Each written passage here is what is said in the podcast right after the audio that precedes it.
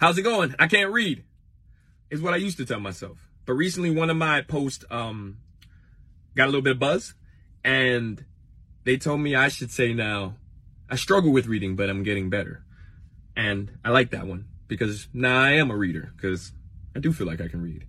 Um, what I want to do is respond to one of the comments inside of the post. Um, I did respond to some of it, but it's hard to just respond in, in a small video. You know, you're going to probably have to make more than one. But to respond to the comment of, uh, why, how does one not learn how to read or, you know, um, how didn't I learn how to read? I guess some people don't know how that happens, but I can just basically say, I remember being in class and I can give you one story. I remember going to school and I remember having my Walkman. By this time, I've already been like hands put on me probably many times, but you know, I was restrained and all these different things. But let's just say this one time I came to school, I had my walk, I had my CD player, and I remember being in class. I remember feeling like, okay, if I got this on, nothing can kind of really hurt me.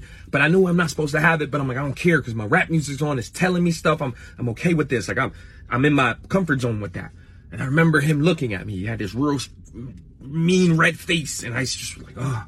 And I remember him saying, and take the headphones off. And I remember I wasn't to take them off. So he came over and he took the CD player. I remember I felt it. And I was like, oh. And at that moment, I was just like, I smiled. And mind you, I was that type of kid. I, I, wanted to push.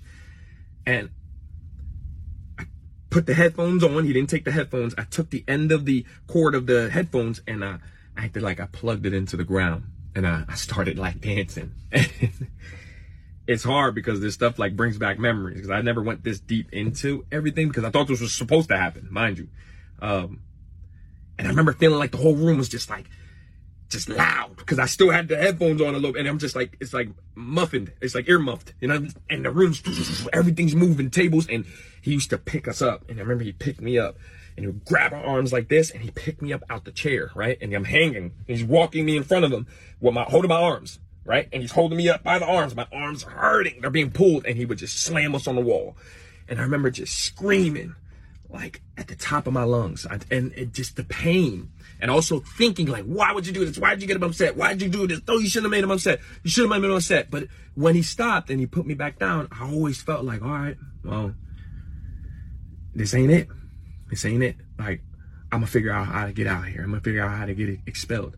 Now, with that being said, it, with all that happening, there's no way for me to even think about trying to read. I'm trying to read this person.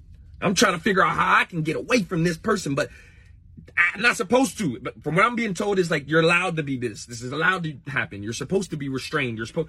But I, as I got older, I'm like, you're supposed to be restrained if I was probably fighting or something, not just like being an eight year old, nine year old kid. Like, so I'm like, oh man. But there's more to the story, but that's again how a person doesn't learn how to read as a child and falls behind and then ends up being 34. And I held on to a lot of those negative behaviors. Um, but yeah, oh, we gotta read. We always gotta read, man. Always gotta read something. I'm also gonna start going live because reviews, I can go live now. But let me read one of my quotes. I gotta get that out of there. All right.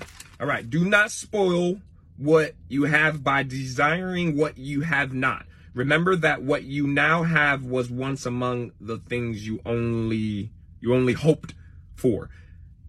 Epictetus. I think I have read this one to use before, and I'm still trying to learn that name. But the good thing I keep reading it, I'll get better at it. So there you go. Let's get it. Short Cast Club